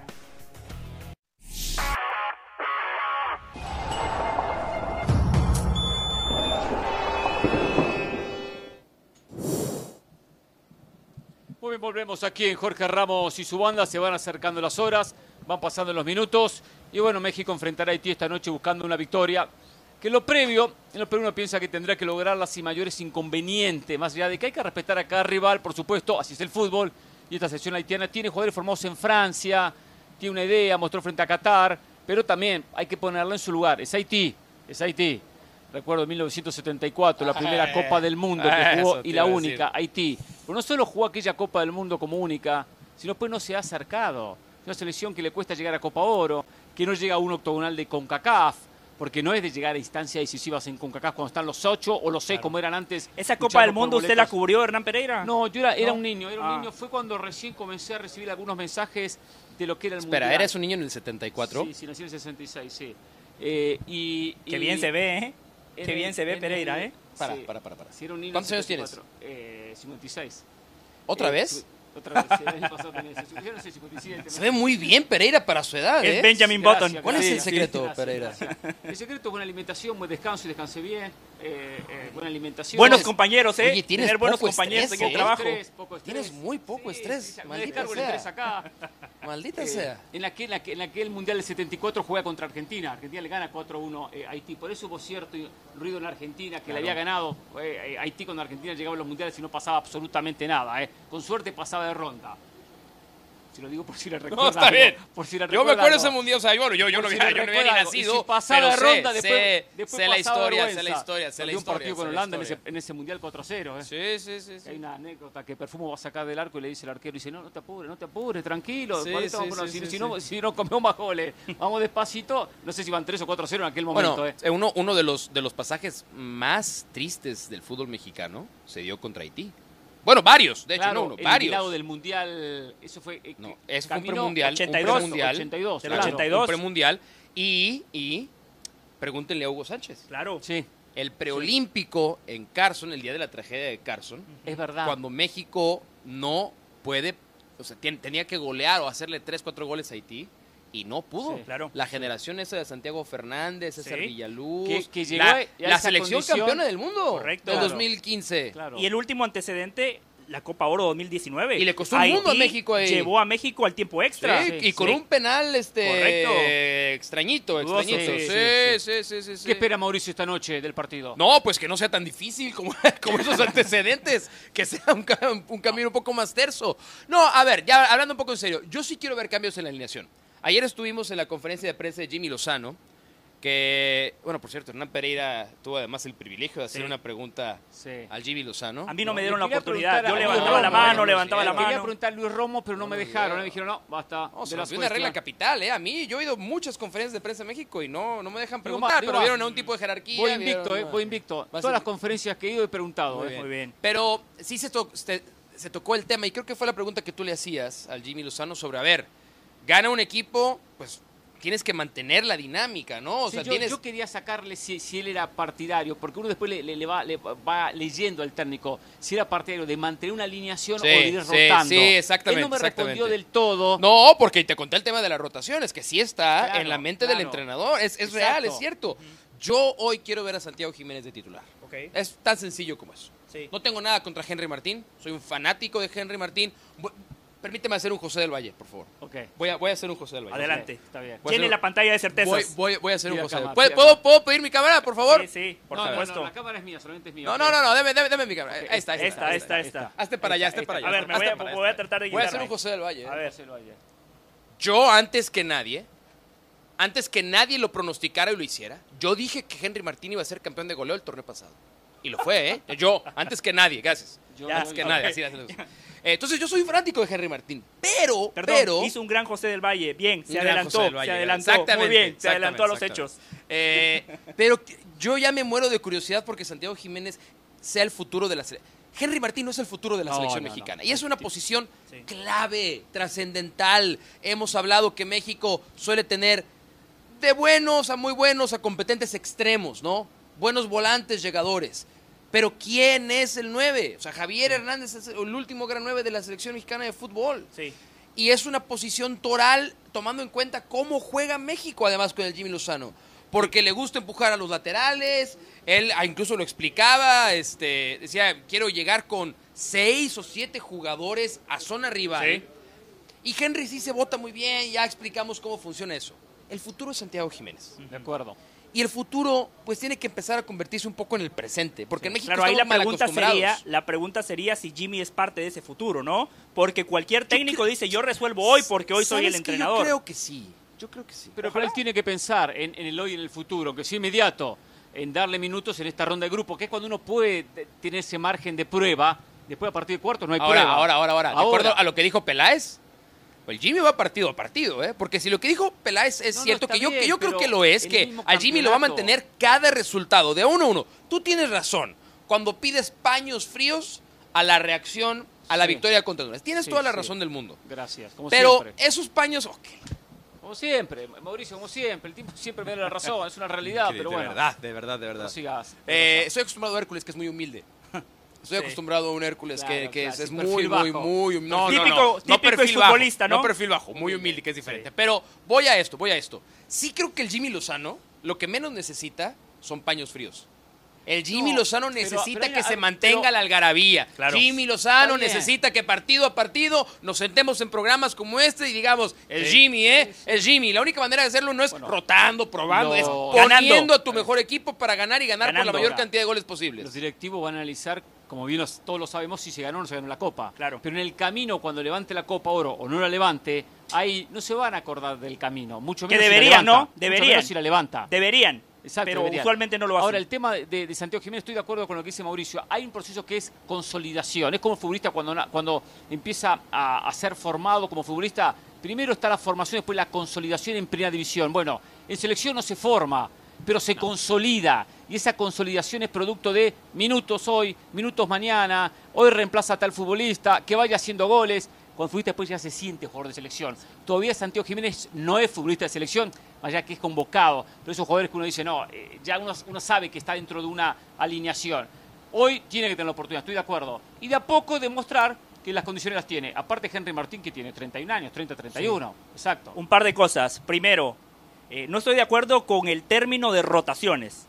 Porque cuando escuchamos esa palabra, especialmente el aficionado mexicano, espera ocho cambios en una alineación, ¿no? Está pervertido, se Claro. pervirtió el concepto. Juan Carlos Osorio, cancha. eh, ese es el legado de Juan Carlos Osorio, ¿no? Eh, eh, las rotaciones. Ahora, en el tema que pone Mauricio puntualmente, yo también estoy de acuerdo que juegue eh, Chaquito Jiménez, pero no porque sea el futuro.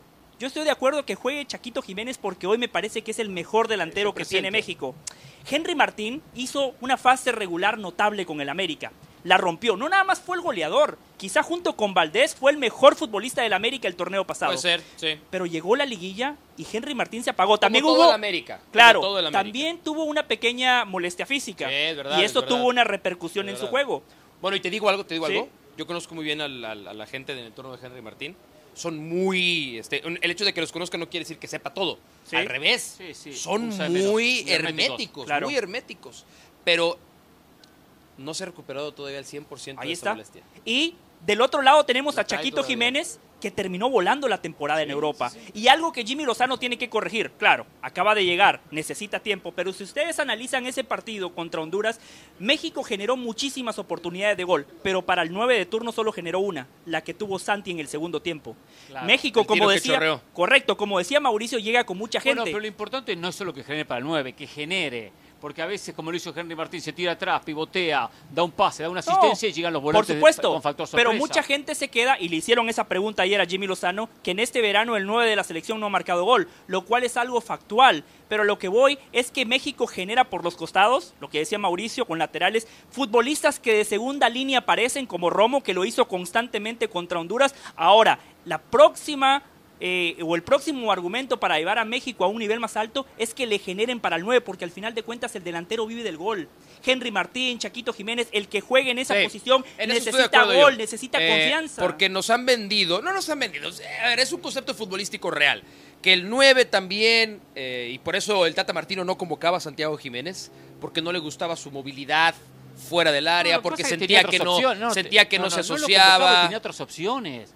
Santiago Jiménez pero nunca no muy fue buenas. goleador de la Liga MX. En Cruz Azul Ya, fue ya, ya no- suplente. Ya no, nos vamos a pelear por las Bueno, tonterías pero- del Tata Martino, por No, favor. no ya, ya no. No, sí, sí fue una Tenía tontería Henry no Martín, convocarlo. Tenía a Raúl No, Jiménez. convocó a Rogelio Funes Mori. No, el argumento que dio- Jiménez, el argumento que dio sí fue una tontería. Ya, ya lo Rogelio Funes. Mori tiene un promedio de gol mejor que Henry Martín olvídate, selección. ol- olvidémonos, el- ya está en Miami, felicidades. Lo que ya está en Miami, no dudo que hasta haya cierta injerencia de Hernán Pereira para haber llevado al Tata Martino ma- a Miami. Eso No tengo pruebas, tampoco dudas, no tengo pruebas, tampoco dudas, pero no bueno, regresemos a lo que estamos hablando, ¿no? Eh, en el caso de Santiago Jiménez, sí creo que evolucionó como jugador. Sí. Evolucionó, o sea, eh, Sí, este claro. tema de asociarse mejor, colaborar en la creación, en la generación, muy bien. Pero también es cierto esto. De los nueve, de los centros delanteros, a menos que seas Olivier Giroud en el Mundial de Rusia 2018, Sí. nos vamos a acordar por los goles que Por los goles, sí. Claro, Tienen que tener Giroud- la cuota goleadora. No hizo un solo gol, Sí, de acuerdo. pero fue un futbolista El fundamental 9 para vive Francia. del gol. ¿No? El Claro. 9 vive del gol. Y si no convierte, está ansioso, está desesperado. Exacto. Exacto. No se va, con- no se va es- eh, contento. Y se el desespera resto, la prensa, se el desespera resto la afición. No hace goles, no importa. Claro que Hernán Pereira, Mauricio Pedrosa y José del Valle, que sabemos un poquito de fútbol, el partido de Henry Martín contra Honduras fue fantástico. Sí, fue muy bueno, notable. sí. Por Pero la yo- gente con qué se queda, no marcó gol. Pero yo, por eso No, yo empecé es diciendo, esto no es nada también, contra también. Henry Él Martín. quiere su gol. claro, Correcto. pero yo por eso empecé diciendo eso. Esto no es nada contra Henry Martín, cero. Pero sí creo que necesitamos ver más a Sí. Santiago Jiménez de arranque para conocer su alcance. Y más porque en esta selección, de los que están jugando, muchos sí tienen la edad para llegar bien al 2026, a la Copa del Mundo. Y Sí, la lógica sí. indicaría que el que va a llegar mejor entre Henry Martín y Santiago Jiménez, pues va a ser Santiago, de acuerdo. Eso sí, Santi tiene que capitalizar las que tenga, ¿eh? De acuerdo. La única Aparte, que tuvo sí. fue muy clara, ¿eh? Para un Fue clara, delantero el mano con su mano. categoría, con su calidad, era para que la pelota terminara en el arco contrario, tomando en cuenta que el partido ya estaba definido. Eso le, le- le genera un poquito de mayor tranquilidad a cualquier jugador. Y después de Henry Martín también hay que decir una cosa, tuvo su cuarto de hora, porque en su carrera lo esperamos eternamente, pero llegó a la América, lo potenció el América, Como Oribe Peralta. lo potenció el América, lo potenció, está bien, pero Uribe en Santos marcó muchos goles eh, No, y en la en, selección en lo una hizo edad, bien. en una edad temprana, y la selección también hizo diferencias mayor. Ganó el oro olímpico, con Miguel Herrera fue el titular acuerdo, en esa Copa del. Mundo. O sea, el 2014 recorrido, de, el recorrido de Oribe Peralta fue mayor, eh, le aportó mucho más. Pero digo, también él lo ayudó que el América es un equipo muy ofensivo, Sí. con llegadas de, de dos extremos, llegadas de volantes. Entonces, eso le sirvió para potenciar a Henry Bueno, Martín. México en esta la Copa Oro hace eso. Está bien, está bien, pero digo, en la selección ha tenido menos, menos acompañantes, menos, menos peso en, en ataque. Y un delantero necesita que lo acompañe, si no, la pelota no le llega limpia. Eh, bueno, no sé si vas a mandar a corte o me metí. Eh, no sé si tengo corte, creo, no... Bueno, lo que te dicen, voy a rematar una cosa más de lo que escuchamos ayer que me pareció, Sí, me pareció que sí. interesante. Eh, Jimmy volvió a decir, o como diría la Volpe, Jimmy volvió a repetir. Esto que me, parece- me sigue pareciendo un detalle bien importante. A mí como jugador me gustaba que las cosas me las hicieran sencillas. A mí como jugador me gustaba que me facilitaran las cosas. Sí. Y es lo que está haciendo el Jimmy Lozano con este equipo.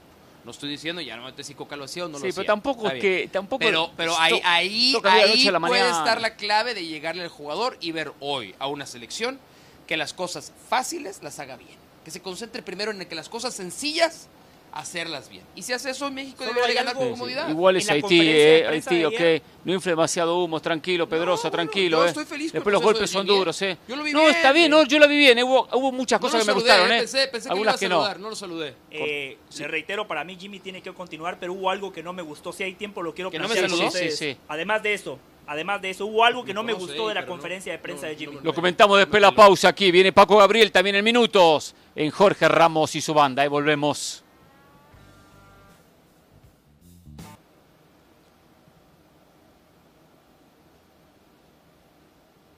Continuamos en Jorge Ramos y su banda en esta cobertura especial de la Copa Oro 2023 con Jorge Ramos y su banda, en un ratito con cronómetro, más tarde con Ahora Nunca, con Mauricio Pedrosa a la cabeza y con todas las plataformas, con todos los programas de ESPN y ESPN Deportes. Hoy esperando, por supuesto, por esta jornada doble, hoy esperando por Haití eh, ante México en el partido de fondo y especialmente para Honduras y para los cataríes lo que va a pasar en el primer partido de la fecha 2 del Grupo B. Tenemos que irnos a la pausa, pero al regreso Paco Gabriel nos acompaña para analizar el México-Haití de esta noche. Volvemos con toda la banda.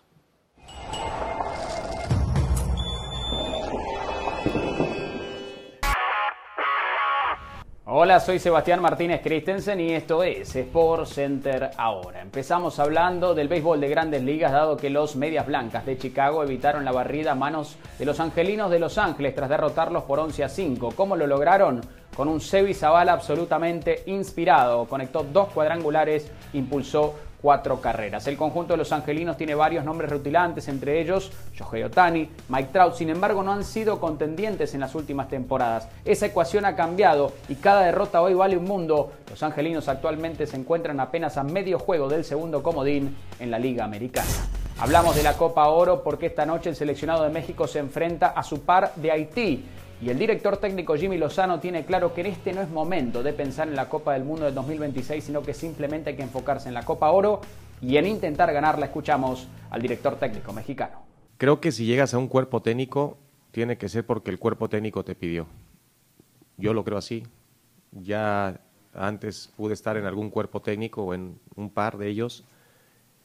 Y, creo que si el cuerpo técnico quiere que yo esté y cree que le puedo ayudar, yo, mi ego es así de chiquito, ¿eh? te, lo, te lo digo en serio, y yo puedo ser auxiliar del que sea, siempre y cuando él crea que yo le puedo ayudar y yo también crea que él también me va a dejar algún aprendizaje. Finalizamos hablando de la Fórmula 1, dado que el asesor de la escudería Red Bull le aconsejó al piloto mexicano Sergio El Checo Pérez que deje de soñar con el título de la Fórmula 1. Parece ilógico que le diga algo así, sin embargo el asesor ejecutivo de Red Bull cree que Checo Pérez ha perdido el rumbo por enfocarse en cosas en las cuales no debía enfocarse y esa es la razón por la cual tuvo malas actuaciones en Mónaco, en España y en Canadá. Checo Pérez pasa un mal momento actualmente y buscará redimirse el día 2 de julio cuando se lleve a cabo el Gran Premio de Austria. Sport Center todos los días, 1 de la mañana, horario del Este, 10 de la noche, horario del Pacífico. Esto ha sido Sport Center ahora.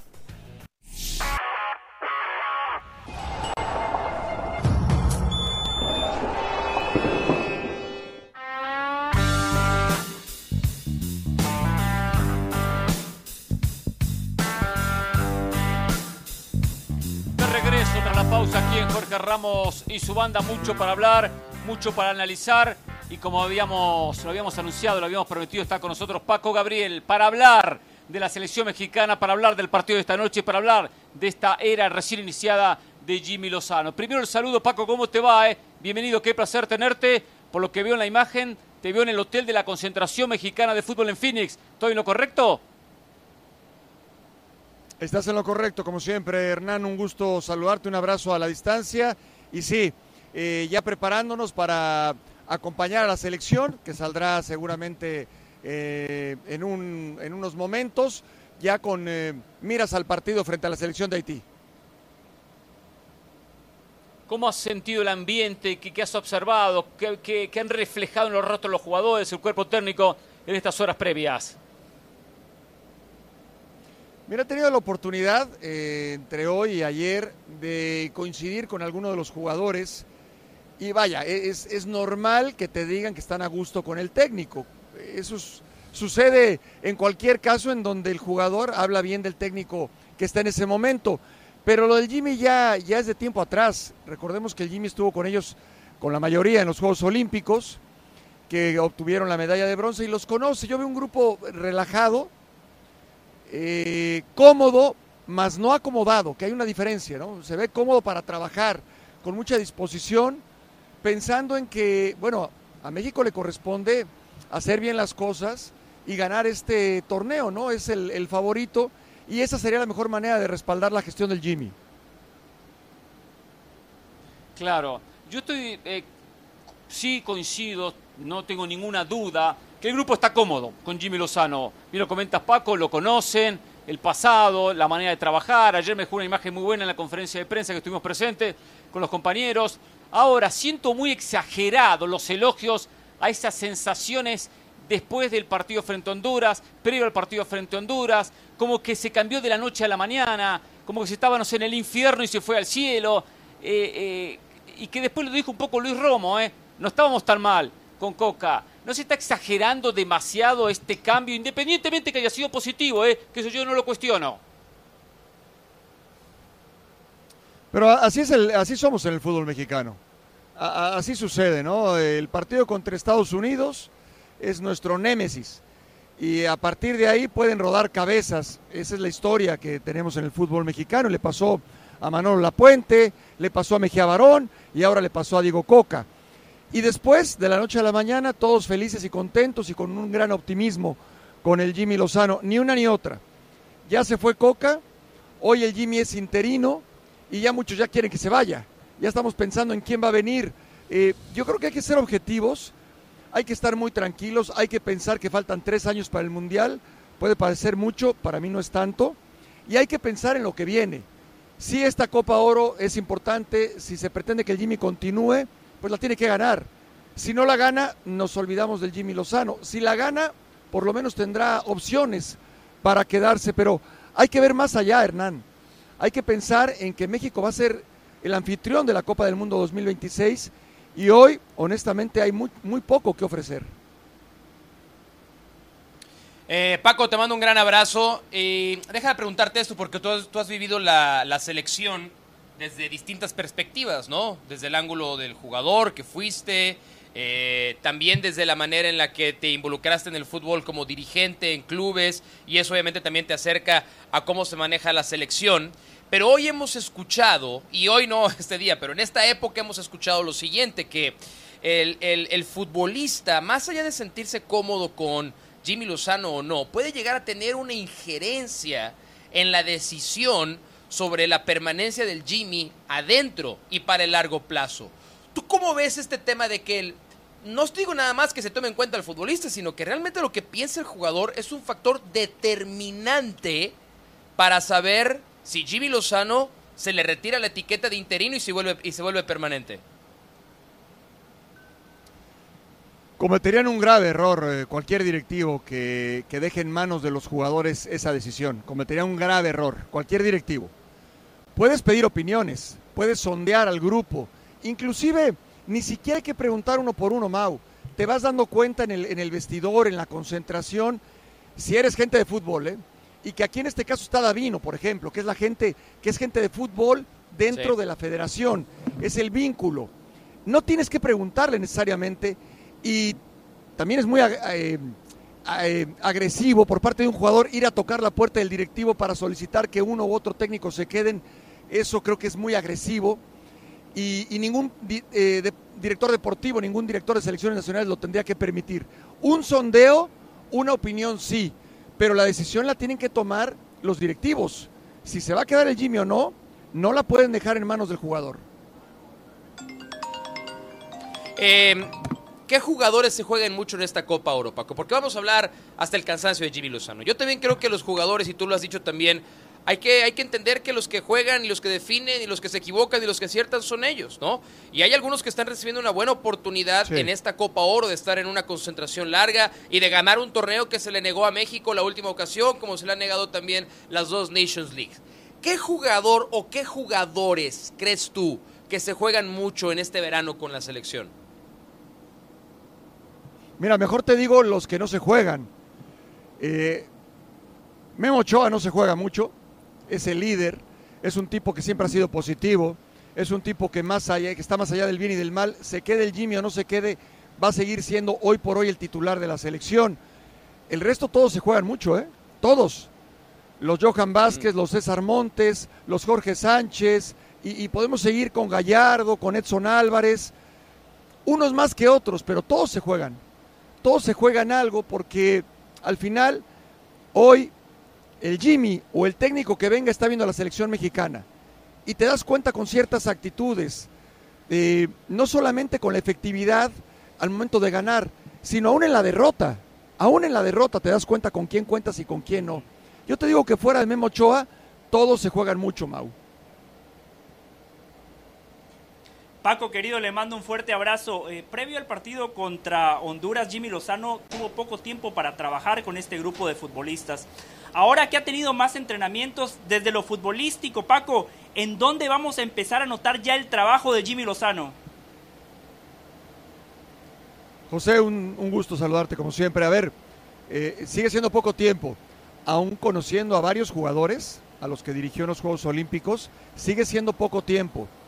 Eh, para poder implementar tu sello, un partido, dos partidos, un torneo es poco. Acaba de llegar. Poco a poco, yo creo que la actitud, que eso va implícito, es inherente cuando hay un cambio de técnico.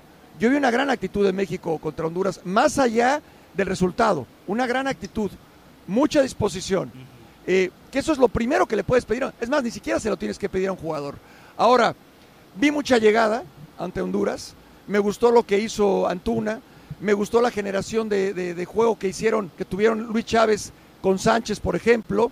Hoy no sé si vaya a jugar Sánchez. Eh, falta la, la, mm, concluir la jugada. Ni Henry Martín ni Santi Jiménez están finos.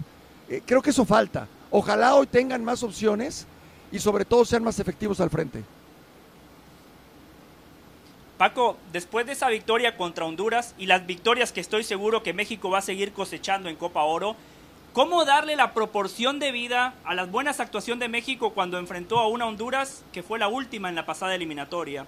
Una selección de Qatar que fue la peor anfitriona en la historia de las Copas del Mundo y la peor selección en el Mundial de Qatar. Una selección de Haití que sí tiene jugadores interesantes, pero que no deja de ser Haití. En la siguiente ronda, una de Estados Unidos que viene con un equipo B diagonal C. Canadá que no trae a sus futbolistas de peso. Keylor Navas nuevamente le dio la espalda a su país y a su selección. ¿Cómo darle la proporción de vida a las buenas actuaciones que ya tuvo México contra Honduras y que pueda tener en este futuro cercano de Copa Oro? Bueno, José, vi- viendo el partido, viendo el partido, porque ante Honduras, eh, después del partido decimos es la peor Honduras de la historia, eh, dos goles tempraneros, dos goles de vestidor en el primero y segundo tiempo, eh, pues qué chiste tiene ganar así. Bueno, es el rival que tienes, tienes que jugar con seriedad y tienes que ganar. Yo creo que hay que hacer un análisis profundo del rival, porque Haití no es una perita en dulce, no es Argentina, pero no es una perita en dulce, te va a exigir, te va a exigir, como Jamaica le exigió a Estados Unidos, como le exigieron también a Canadá. Así te va a exigir Haití. Tienes que jugar como si estuvieras enfrentando a la mejor selección del mundo. Así tiene que salir a jugar México y después nosotros haremos un análisis del partido, no eh, pensando en qué lugar ocupan en el ranking México y Haití. Es el rival que está en este momento y después vendrá Qatar y lo que siga. Yo creo que no tenemos que dejar volar la imaginación ni pretender minimizar o agrandar lo que es la selección nacional. Simplemente ocuparnos de hacer un análisis objetivo del partido. Paco, dabas conceptos al comienzo de en esta, esta charla. Nos decías algo que coincido 100%, que faltan tres años, pero muy poco tiempo, tres años. Mucho más con este tiempo de, fecha FIFA que los técnicos tienen para trabajar con selecciones, que es breve. A ver, Paco Gabriel, ¿qué haría con el tema técnico selección mexicana? ¿Continúa a Jimmy Lozano si gana Copa Oro? Si no gana Copa Oro, traer otro técnico, ponerlo en el cuerpo técnico, traer a un técnico mexicano, traer un extranjero. ¿Qué haría en el tema director técnico hoy Paco Gabriel? Pensando en el 2026, por supuesto. Bueno, Hernán, si tú fueras mi jefe, primero hablaría contigo y te diría, bueno, ya me trajiste aquí, juégatela conmigo. Si me vas a soltar, nada más avísame para que entonces yo también tome ciertas determinaciones. Si tú me vas a apoyar, haría lo siguiente. Primero, optimizar los partidos que le vienen a Yo México. te apoyo. No van a ser, no van a ser como en el 86 con Bora, que tuvo 80 partidos del más alto nivel, ¿eh? ante rivales de jerarquía. 80 partidos previo a la Copa del Mundo del 86. Ahora no. Ahora es Copa Oro, Copa América. En medio hay un partido contra Alemania y dos más en Europa. Muy poco, Hernán. Muy poco. Si gana la Copa Oro, Sí. yo dejaría al Jimmy yo me la jugaría con el Jimmy y buscaría que alguien viniera a apoyarlo a él dentro del cuerpo técnico. Si el Jimmy no gana la Copa Oro, no se va a quedar. Y el técnico que venga, no necesariamente tengo que incluir al Jimmy Lozano. Yo dejaría, dejaría la decisión para el técnico. Yo no les, en todo caso le sugeriría, le sugeriría que viniera el Jimmy. Te sugiero que venga el Jimmy contigo, pero es una decisión del técnico que viene. Y después, optimizar el partido que tienen o los partidos que, que vienen de preparación, que van a ser muy pocos. ¿A quién vamos a elegir? Es muy poco lo que vamos a tener. Los partidos importantes, las elecciones importantes tienen la agenda llena. Va a ser bien difícil. No es sencillo el tema, Hernán. Perdón, solo, solo un pequeño follow-up. Sí, sí. Solo un pequeño follow-up eh, con Paco. Paco decía que los técnicos necesitan tiempo. Ahora Paco dice que si Jimmy Lozano no gana la Copa Oro va a ser muy difícil que continúe. Yo entiendo que el resultado es muy importante, Paco, pero pongámoslo en contexto. Jimmy Lozano no ha tenido tiempo de trabajar. Él no realizó esta convocatoria. ¿No sería mejor darle una oportunidad real, que él tenga tiempo de establecer un libreto, de escoger a sus futbolistas y jugársela con él? Pero entonces le hubiéramos dado ese tiempo antes de Coca. Ese es- eso es lo que yo digo. En todo caso, entonces, antes de Coca, ese proceso del que estás hablando, José. Hoy el Jimmy llegó, de alguna manera no estaba contemplado. Llegó el Jimmy y es un técnico interino. Él tiene que mostrar también tamaños. Y, las pruebas, hoy decimos, es que es Haití, es que es Honduras. Vamos a ver, en semifinales a quién te enfrentas. Puede ser Jamaica, puede ser Estados Unidos, en- de aquí a la semifinal, a la final. Quiero ver también los tamaños del Jimmy Lozano. No dejarlo simplemente porque, bueno, se fue Coca y el primero que estaba ahí era el Jimmy Lozano. También el técnico que está en la actualidad lo tenemos que poner a prueba. A ver, eh, Paco, volviendo a mi pregunta, respondías, gana Copa Oro Jimmy, lo respaldamos como técnico y continúa en la selección. Si no gana Jimmy Si me- Lozano, si me perfecto. permiten- si me Va como permiten, me voy a asistente si el técnico lo quiere. Sí, Sí, sí, claro. seguro. Sí, no, no, Sí. no, no hay inconveniente acá, Carol, es terrible, es terrible. Ahora, te preguntaba, eh, si no gana Jimmy Lozano, me parece perfecto, y ayer bien lo dijo Jimmy, yo soy asistente, no tengo problema, si el técnico me pide, si el técnico me quiere, pero ese técnico, ese hipotético técnico en caso de que México no gane, ¿mexicano o extranjero? Y si es mexicano, ¿quién? Yo te tiro un nombre, ¿eh? Nacho Ambriz. Otra vez va a promover a Nacho Sí, otra vez, Nacho este. Ambriz, Qué ¿cuál es el bárbaro. problema? Sí, Pro- parece, parece parece su promotor. No soy promotor. Eh, soy coherente. A ver, eh, primero, primero a Hernán, es mentira que el técnico que llegue vaya a pedir al Jimmy, es mentira. En todo caso se lo van a imponer o se lo van a sugerir así metiéndolo con calzador. ¿Por qué van a pedir al Jimmy? Cada quien llega con su cuerpo técnico. Entonces eso de que, pero que el Jimmy se incorpore, está bien, está bien. Y el técnico que llegue va a decir, sí, está bien, no hay problema, pónganmelo, pero no lo va a pedir. Quitemos esa idea. Ahora, Es verdad. Nacho Ambriz, Es, es buen punto. ok, está bien, está bien. Nacho Ambriz, está bien. Eh, me vas a decir No Miguel Herrera, vas a decir el Tuca, no lo sé. Y mira, yo creo que esperemos a ver ¿Extranjero? que el Jimmy ¿O molesta por el acento? No, no, no, no. Yo ya dije, me preguntaron, a ver, di un técnico extranjero, yo dije Matías Almeida. Me preguntaron, un técnico extranjero, mi opinión, me preguntas, Matías Almeida. Que conoce, que sabe, que, algunos ya los tuvo, los dirigió. bla. Eh, no, Sí, sí. No, no, no, no, no, no, no, yo, no, yo eso no. Pero, Yo pero sí tiene que ser, ojo mejores, Hernán, mejores que, que el Matías técnico Almeida. que llegue tiene que ser mejor Mejor que lo el que dejó está. traumado a Hernán lo que dijo Mauricio Imay, eh, con lo del acento. Lo dejó muy mal Hernán Pereira. Muy, muy mal. Muy mal. Paco, abrazo, nos reencontramos un ratito en el estadio, ¿eh? Así seguimos hablando y compartimos el partido juntos. Al rato nos vemos por allá. Gracias. Seguro. Paco Gabriel, ¿eh? con análisis de este México-Haití y la situación de México. Esto fue Jorge Ramos y su banda, la verdad, un programa de película. Sí. Gracias, muchachos. De nada. No, no, de no, nada. un placer, eh, un placer, un placer. Felicidades a cierto, todos, eh. Notable conducción, ¿eh? Gracias, sí. Ahora nunca, en un rato, primero cronómetro, ¿eh? no lo tengas temor ¿eh? de ser feliz. Ah, no, no, no, no, no, no. Esa no, no. Perdón, perdón, perdón. Es así, punto.